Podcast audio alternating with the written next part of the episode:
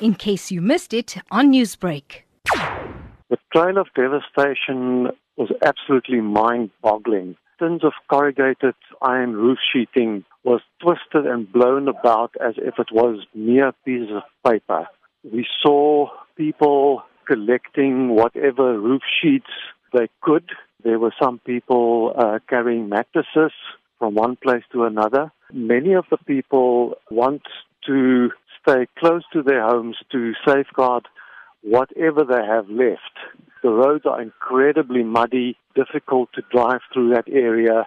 People have been given tents or plastic sheeting to mend their roofs if they can and maybe stay with some neighbors. But the others who have lost everything, they have been given a place to stay in a church and a hall. And last night, for the first time in uh, 24 hours, they were able to get a warm meal, uh, dry clothes, a blanket, and a mattress to sleep on. Dries, you're describing extremely dire conditions in the area.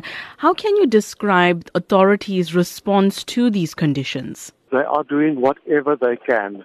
A tent was being put up last night at the wall uh, that will be used as an op center from where they can do their aid work on the ground. They did a survey of all the households that were damaged, and they counted about 350 households in that area that was damaged in some way or another.